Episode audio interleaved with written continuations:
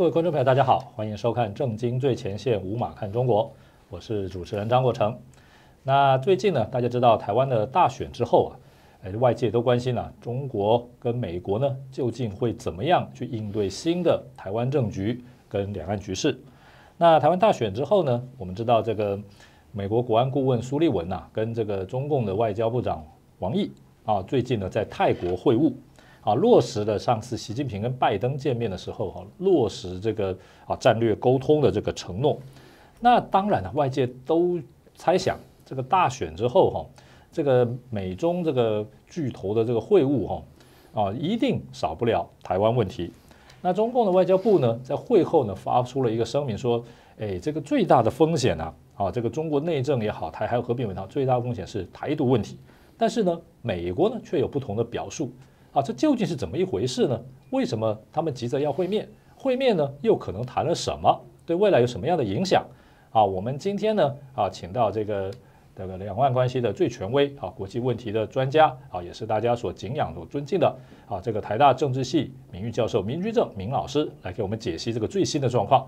哎，明老师是不是跟我们观众朋友问个好？嗯，好，主持人好，各位观众朋友们，大家好。好的，这个非常谢谢这个明老师来到我们节目。那呢，这个我看了，这个王毅啊会晤这个苏利文哈，其实哦很快的哦，这个台湾大选没有几天啊，他们就见面了，而且闭门会谈的时间呢非常的长啊，超过了十二个小时。好，但是目前看起来，虽然双方的表述是有点差异，但是总的来看呢，还是谈起来了。哦，有人就解读说呢，是不是这个美中关系啊走向缓和了？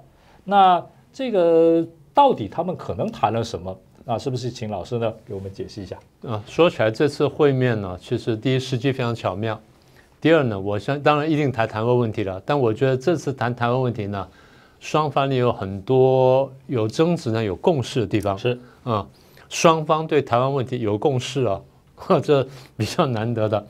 所以我觉得第一是谈台湾问题，大概谈五个方面问题啊。是第一方面当然是谈台湾大选，台湾大选之后对这个局势冲击啊，两边的认识等等哈。第二就是谈几场战争嘛，是啊，比如说俄国跟乌克兰战争，那呃往后会怎么打法？然后美国会问中共说，那你到底要帮俄罗斯帮到什么地步？你现在众矢之的，你是要及早抽身？然后再就是哈以战争，你不要在后面搞鬼等等。更重要就是红海攻击的事儿，你是不是能出点力？所以有关三个战争或者说战场的问题呢，双方一定会交换意见。是。否则不需要谈到十二个小时，谈台湾问题谈十二小时那很可怕的，没有错，对不对？是啊，好，好，这第二块，第三块呢，一定是谈双方的经贸关系。那双方其实都都有松绑的一些意愿，但是问题是松到什么程度呢？可以商量。第四个部分就是元首外交了，因为在这个时候，呃，习近平他现在各方面都碰到很大的困难，啊，不管是健康啦，或者说国内外的这情况呢，都碰到很大困难。如果说再能跟拜登见个面的话，那对于刺激人气是有帮助。是，那对拜登来说呢，他现在要选举了，那碰到的可能又是老对手这个川普。如果说能够跟习近平见个面，然后双方气氛缓和，然后什么经济改善什么等等呢，我想对他有帮助。那话说回来，就是他们两个人要见面不容易的话，那通个话也好。所以他们是不是就谈谈这方面可能性？最后，我想就是美国不一定想讲，但是中共一定想问的，就是美国的选情是，呃，你们拜登到底有没有机会啊？是，然后川普看起来来势汹汹啊，那你们有什么策略啊？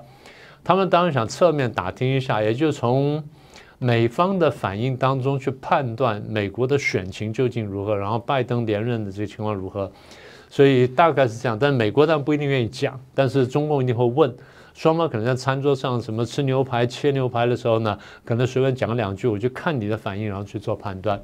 所以我猜大概谈的问题呢，十二个小时，你扣掉翻译时间一半的话呢，也可以讲六个小时的话。是，咱们两个讲六个小时的话，那什么人都可以，什么都可以谈了，对不对？那对，所以这个东西值得我们好好研究一下。没错呀，我我想这个。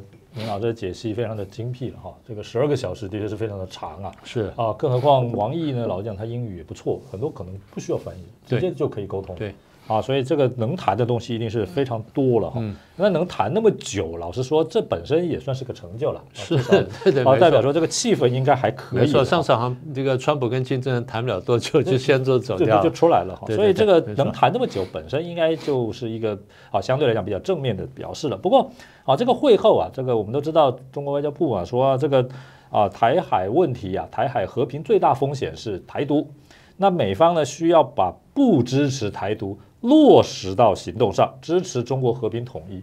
通常啊，一个地方这个告示说不准丢垃圾，通常就是代表一定有人丢垃圾。对对，对好，你说美方呢要把不支持台独落实在行动上，就代表中方认为美方你是在支持台独啊？那这点来想呢，是不是这个请吴明老师解释一下，就是不是美方哦在这个问题啊，不管公开还是私下的这个表示哦，没有达到中方的希望啊，这个所以他才特别要表这个态。我倒觉得还未必是说真的没有达到他标准了。你记得那时候台湾选举结果一出来，是然后美国当然马上就知道了。然后那时候拜登是要上车还是上飞机，我忘记了。记者不是问他吗嗯？他冲我说，记记者问他说：“你对台湾选举结果有什么看法吗？”他说：“我们不支，美国不支持台湾独立。”这是很怪的一个回答，对不对是？所以当然台湾就很多人就大做文章，但我说这当中呢 颇有深意。是他的话呢不完全是讲给台湾听，当然讲给台湾听，是，但另外一部分也讲给中共听。当时这话明明对台湾来，怎么会讲给中共听呢？他意思是这样的。我说了不支持台独了，所以你中共不要把台湾的选举结果呢解释成台独，然后你去拿这当借口去干什么事儿？是我已经说了哈，你不要做，你不要做动作啊，你给我，你给我注意听啊。所以美国其实两边都警告了，这话答的呢，台湾人听了不舒服，但你仔细想想，中间是颇有深意的。但是回到你刚刚问题哈，那我们不是说这次他们话题主要是台湾问题吗？台湾问题这个，就是这次台湾的选举结果呢，其实对大家来说呢，都不完全是意外，是大家多少都猜到了，或者至少就是有所准备。那现在问题是，既然都差不多猜到了，都有所准备，在有所准备情况下，那还谈什么？是，那为什么谈这么久？是啊，那问题来了，问题来了，所以我觉得是这样的。中共一定想知道，想问美国，好，那现在民进党胜选了，我想知道你怎么看。然后当选人呢说过他是务实的台独工作者，那你对这个问题你怎么办？好，那中共想要知道这个事情，美方呢当然也知道你知道的事情，所以美方又回头想问中国说，那你这个前面讲了狠话了，台湾选举的时候你又开飞机，然后又开军舰，选完之后你又开机又开飞机又开军舰，那现在咱们俩见面了，咱们好好谈谈，你究竟想干什么？也就是说。双方都想摸底，摸清楚对方你到底在想什么，然后你待会怎么做？是啊，这第一个方面。好，那你刚提到王毅的话，我们把那话再讲一遍哈，这很关键啊。台海和平稳定的最大风险是台独，美方需将不支持台独承诺，你有承诺过哦？嗯啊，这承诺落实到行动上，支持中国和平统一。好，看起来是三段话哈，我们一段段来看。呃，我先说最后一段和平统一啊、美国要支持中国的和平统一，这是空话，但是这是必须说的空话，必须说的场面话。是也是从中共角度来说，他必须要求美国，你要这个支持这个中国和平统一。大家要知道，中共过去很长一段时间对于两岸问题是不让美国插手的。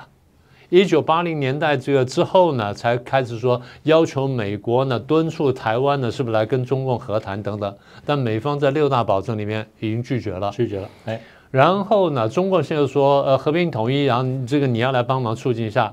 我明明知道你不会做，也明明知道你从来没有答应，我为什么要讲呢？因为我必须这样说，不这样不这样说，我对内部没有交代。所以这话讲给内部的部分呢比较大。好，这第一个。第二，最大风险是台独，真的是吗？如果没有台独，这个世界会更和平吗？还是说没有了台独，台湾被中共并吞之后，美中的对抗会更加激烈呢？是不是？所以最大风险是什么？最大风险就是共产主义嘛，这大家都很知道。那既然大家都知道，中国也知道共产主义才是问题，那为什么讲最大风险是台独呢？转移焦点，转移焦点。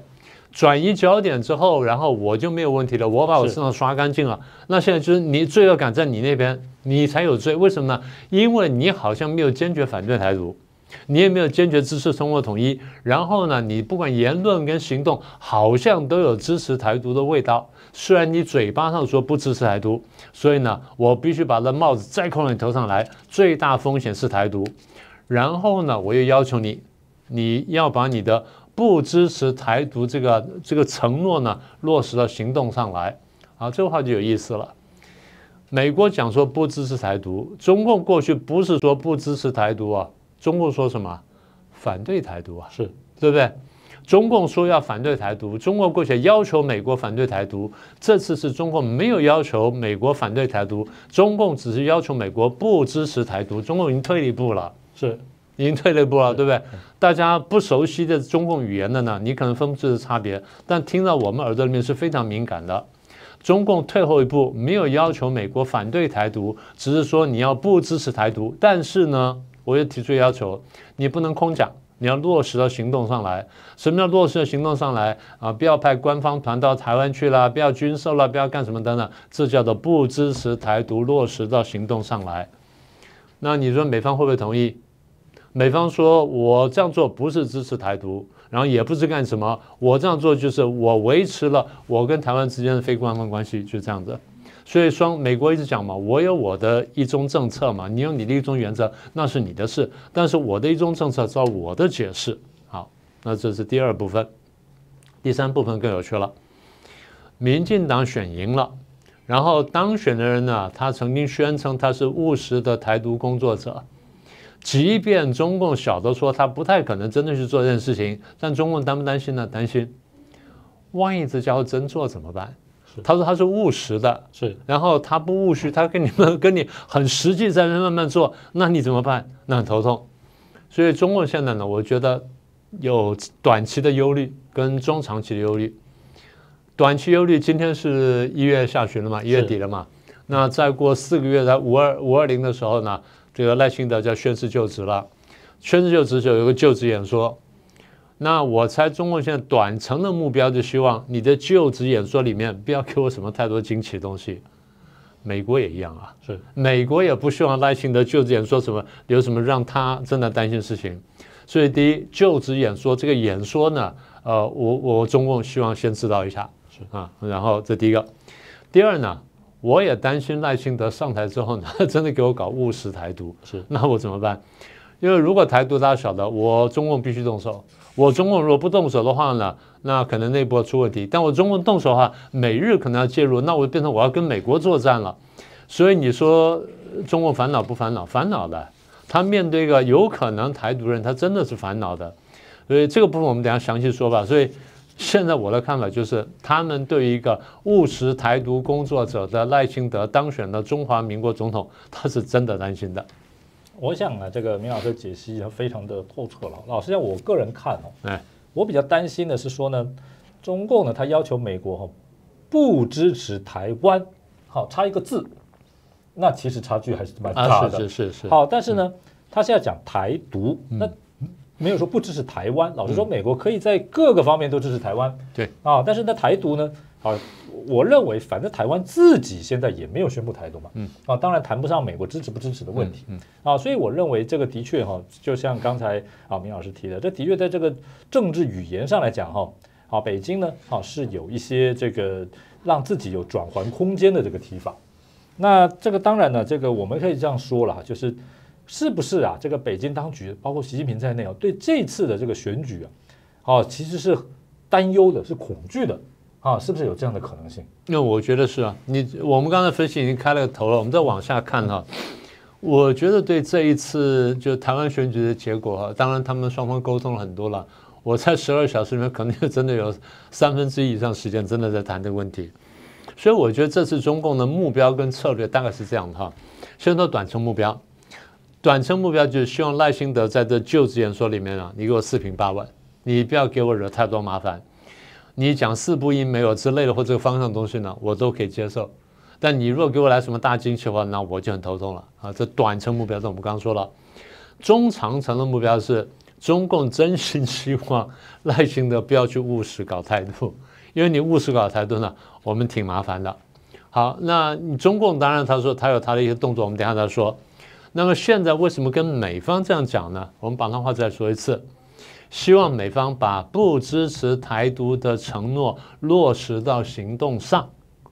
那么也就是说，担心美国呢或明或暗的真正去做一些动作。主观上，美国可能未必真的在支持台独，但客观上起到了支持台独的作用。是啊，这个这是他第一层担心。第二层担心就是他怕真的上来一个总统，不管是川普也好，或者拜登也好，或者什么人也好，上来之后突然之间呢，他一下心念一转，说：“哎，我支持台湾独立了。”那这样麻烦大了，因为如果美国支持台湾独立的话，那中国算算，台湾是有可能独立的。是好，那问题什么呢？如果美国支持台的话，那我就被迫战争了嘛。所以现在他跟美国讲的话，他讲什么？你给我保证，是你给我保证，最好你保证就是说你反对台独。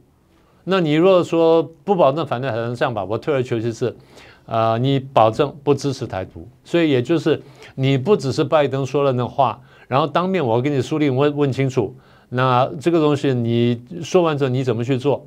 然后我当然会提一些什么军售啦、什么等等这东西，或者说官方往来这东西，就看你苏联人怎么介绍。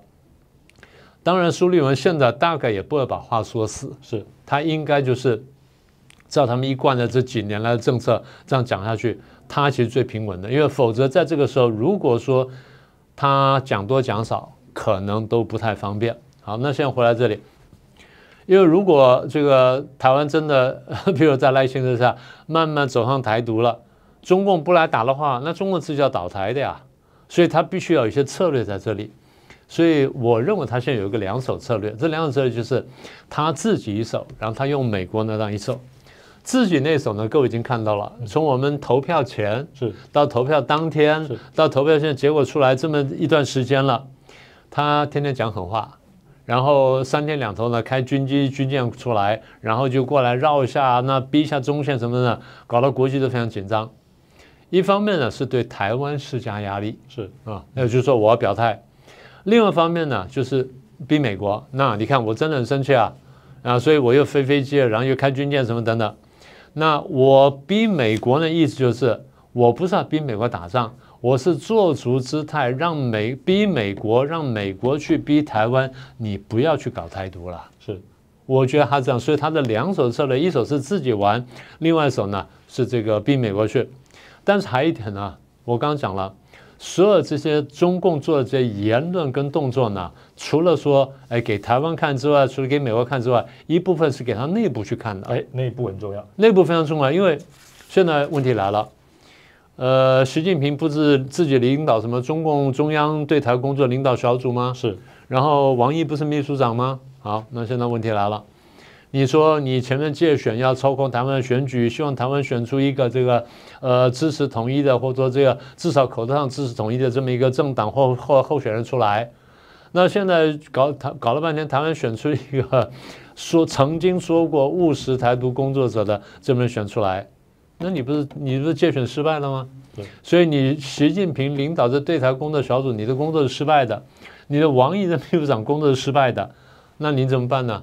所以你必须要第一呢要解释，所以当当天晚上，其实很多台湾这些评论家都讲了嘛，他们把赖清德得到了百分之四十的选票解释为反对台独的人有百分之六十，是他只能这样说了，因为不然他没办法下台阶了。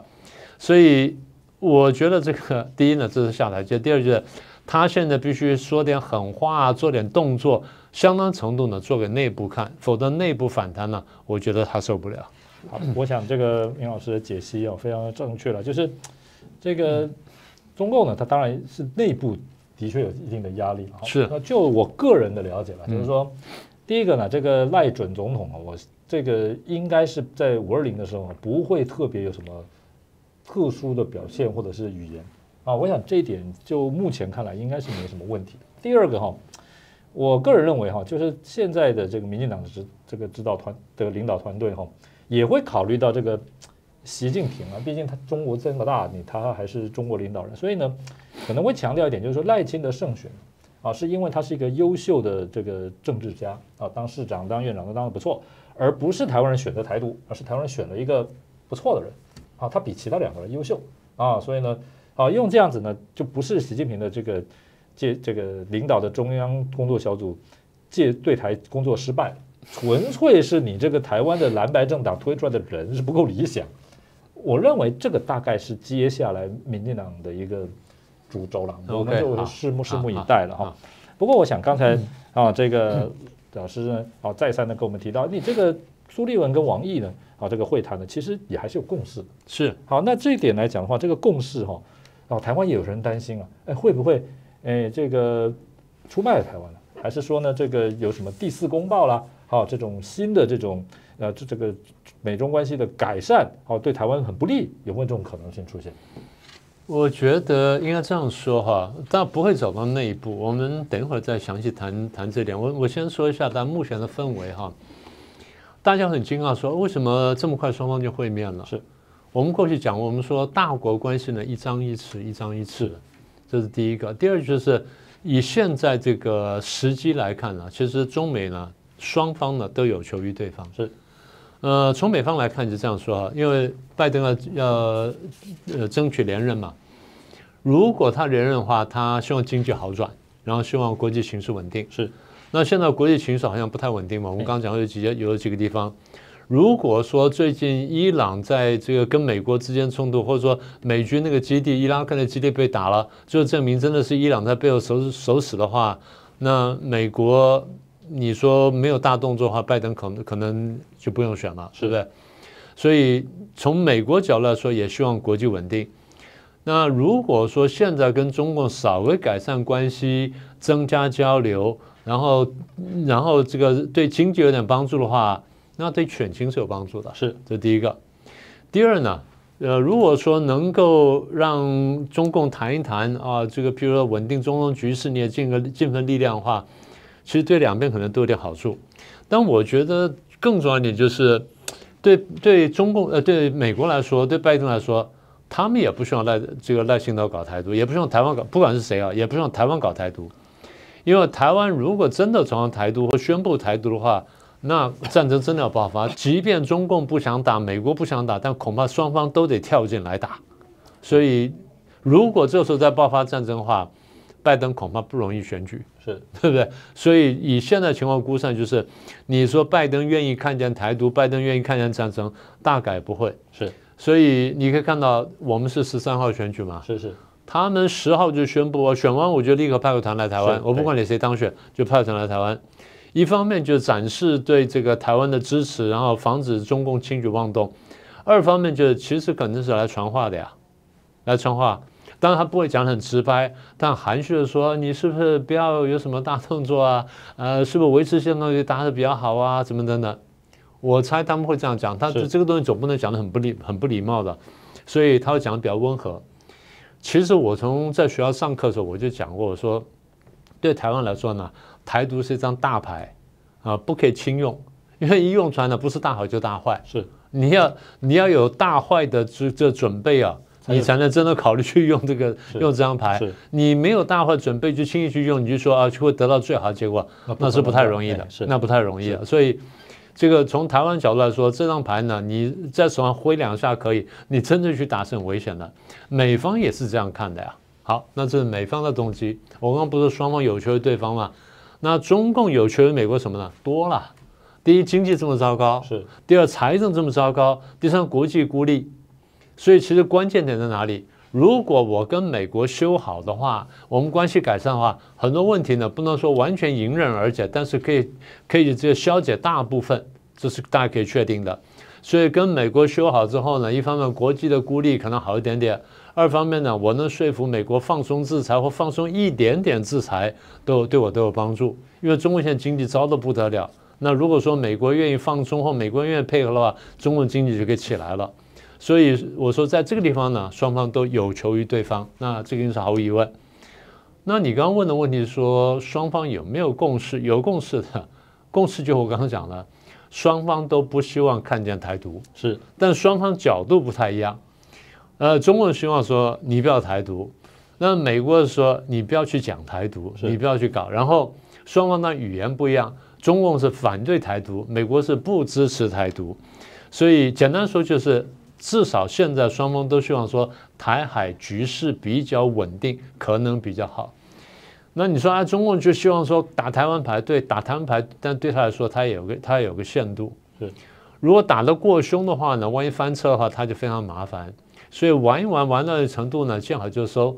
甚至他可能当面跟苏利文暗示讲啊，我们飞飞机，然后开军舰，你们不要太在意啊，因为内部我们要平衡一下哈、是，所以我们飞给内部看呐、您不要介意，反正我不会干什么啦，偶尔插一下中线，你也通知台湾方面不要不要太过紧张。那一不小心把我一架飞机打下来，我不打你们也不好意思了之类这种话。所以我觉得这个其实这个沟通其实蛮关键的。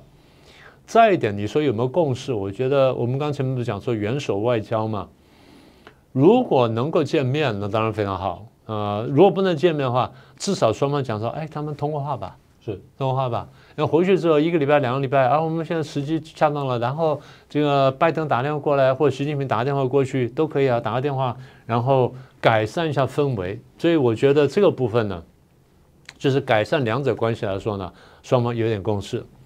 第三个就是乌克兰战争跟哈以战争呢，双方大概会重申立场，各说各话。但对红海攻击这部分呢，应该这样说：美国今天已经讲了，他无意跟伊朗开战，但是这个他被攻击的部分，他必须要解决，要有所回应等等。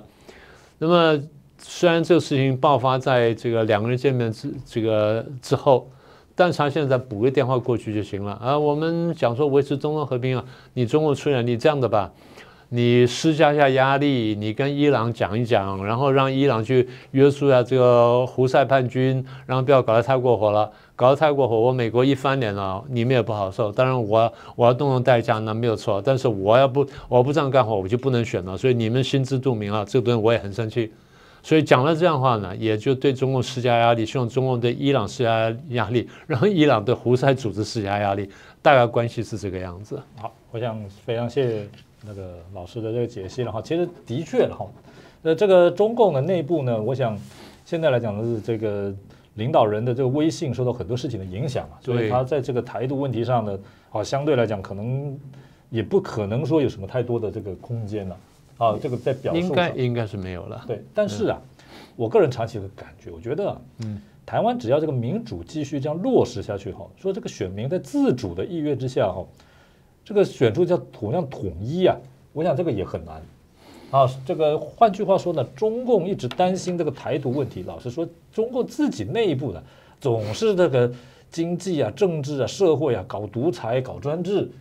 这个怎么有可能是这个吸引这个台湾人的有这个统一的意愿呢？我想这不太可能的事情啊，所以这本身内部的问题啊。那台湾内部呢，其实我倒是认为哈、这个我相信这个明老师的看法也一样，就是应该是不会走向台独的啊，因为就民进党来讲呢，这个啊这次的执政呢，其实啊，就我个人的了解是说，呢重点哈、一个已经放在这个二零二六年的地方大选。嗯啊，这实际上对民进党来讲是很有机会，因为很多国民党的县市都已经到了这个两届了，嗯啊，是有机会回来的。所以这个我认为对一个政党来讲啊，怎么样扩展它的地盘呢？这个应该是重点，而不是像刚才啊这个像明老师提到非常精确，台独是一个大牌，但是啊现在远远不没有到这个非使出来不可的地步了哈。好，所以我想这点是这个我个人的观察了哈。那跟这个明老师看判断呢，应该是相符的。嗯，那当然了，这次呢这个美中首次会晤哈，以后可能也还是会有会晤的。嗯，那对台湾会有什么影响？那台湾呢，这个接下来呢日子还是得过。好，下一步要怎么走？是不是也请这个明老师给我们解析看看？呃，大家之前呢会担心说，呃，这次台湾选举如果选不对的党，选不对的人，那是不是中共就要打过来？之前我就判断，我说这几率非常非常小。是为什么这样呢？第一，这个中共对于台湾选举结果大概会有一些判断了。他当然有他最期望的结果，然后有他最不希望看到的结果，但是大概他心里有数，大概就是他期望结果大概不太容易出现，然后他不期望结果可能会出现。所以换句话说，他已经有了这个备案在这里了。就我们常常开玩笑讲，他有 Plan A 跟 Plan B，是所以现在还要动用 Plan B 了。那，这第一点。第二点就是我们要问的问题是，美中的这种对抗呢，我一直讲，我说已经形成了长期性的结构了。是，这东西不太容易变动。从国际组织啦、国际法啦，然后国际秩序啦、这样价值观啦，然后具体的各个地方的外交跟经贸的这些冲突啦、科技战等等，它都已经僵化、已经固化了。你说短期之内变动不太可能。我一直讲过，只有一个条件变动，就是美国或中共呢政治体制发生了根本的变化，美国变专制，然后中共变民主，这两者只要有一个发生了，那 这个结构就有可能改变。所以如果说这两者都不发生，这结构改变呢不太容易。所以不改变什么意思呢？美中对抗结构不会改变，美中对抗的结构不会因为台湾这次大选而改变。反过来说，台湾这次大选并不管选出谁出来，看起来没有改变美中对抗的结构嘛？是啊，所以这个这样的意思就是说，美中的对抗呢还会这样下去，这第一点。第二呢，这次下选完之后呢，其实台湾内部也都看懂了，当然他不一定愿意承认，但大家都看懂了。美国也想清楚了，台湾对美国的重要性呢高于一般的想象了，是是不是啊？那否则大家这么关切干什么呢？全世界这么多媒体跑到台湾干什么呢？不就怕说中国打台湾吗？中国打台湾，那如果说台湾不重要，那他打就打了吗？那为什么大家这么关注呢？因为中共如果打台湾的话，对大家都很重要嘛，这逻辑就在这里嘛，所以才有这么多媒体跑过来，不是要爆发战争。你说亚美尼亚跟亚塞拜然打仗，有一百四十个国家跑去看吗？不会的，不会的，不会的啦。然后你说，比如说这个。呃，胡图族、沙胡什么胡提族，有一百四十个国家跑去看了，不会的啦。那为什么台海这边这么紧张呢？因为牵动大家嘛，尤其牵动大国政治。是，所以那我们意思就是，如果台湾问题真的这么重要，那么大家都这么关切的话，然后这结构又不改变的话，台湾这个选举结果呢，没有冲击到刚刚讲的结构。是，所以除非出现了很大的意外、很大的这误判。我们的判断就是，即便台湾选出了这么一位总统，这么一个这个执政党，中共再不喜欢，不会因此而打台湾。但是，并不是说，呃，两岸三边之间是没有变数的，我不是这意思啊，有变数的。一个变数就是，美国今年年底要选举啊，是。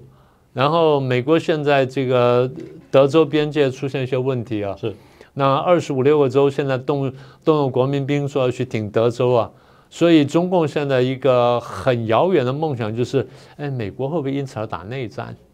是，美国会因此打内战。当然，比较厉害人也看懂了，这个可能不是打内战，这个是动员起来为了选举用，是啊，造声势用的。但是从中共来说，他就有一个遥远的梦想啊，万一美国打内战的话，我就有机会了。啊，万一美国就算不打内战，但是这一次总统大选又跟上次四年一样的话，我说明又有机会了。所以对台湾来说呢，关心美国的内政，关心台湾的呃，关心美国的选情，及早布局呢，我觉得这个倒是有必要的。好的，我想这个明老师的啊提醒啊，其实是对台湾的朝野都非常重要。因为现在台湾呢，虽然跟美国关系密切，可是呢，就我个这个了解啊，像国内的这个主要的大学院校啦，甚至包括中央研究院，其实对美国的研究是越来越少。啊，这个美国的专门的系所啦，什么都是啊，逐渐的在缩编当中啊。对于美国的这个未来的选战呢，尤其是川普有可能是啊东山再起啊，这点我认为对两岸局势啊，对台湾啊，对中国，甚至等整个世界啊，我想的影响都是非常的大。是是。那这个虽然呢，这个目前中美的这个格局战略对抗的格局不会改变，但是呢，这个政策上的微调啊。还是非常值得这个台湾还有这个两岸的这个华人呢，好密切的注意。那今天呢，非常感谢这个明居正明老师呢，好给我们做这么精辟的解析，谢谢明老师。呃，谢谢主持人，也谢谢各位观众。好，那这个今天呢，我们节目就到这边。好，非常感谢各位观众朋友的支持收看。好，欢迎对我们节目呢，好批评指教，按赞、分享、订阅，按下小铃铛。好，谢谢各位，我们下次再见。还有这个，还有什么一些那投共的人啊，什么那个那些人，后来命运也都是很惨的。对呀。那个有个很有名的党外分子黄炎培，是一家人呢，就是七零八落。当时还很得意，跟毛泽东哇指手画脚在那讲什么东西。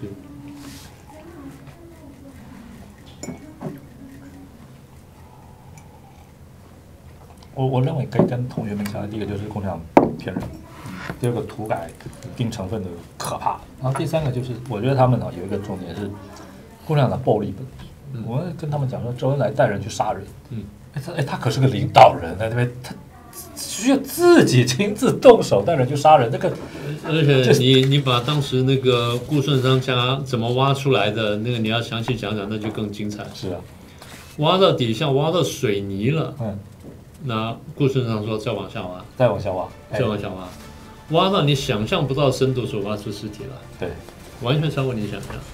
大家以为当时挖到水泥的时候，大家以为挖到是地基，是不是？你很清楚对吧是啊？，反正他们就就是无所不用其极。对，他超过超过一般人想象。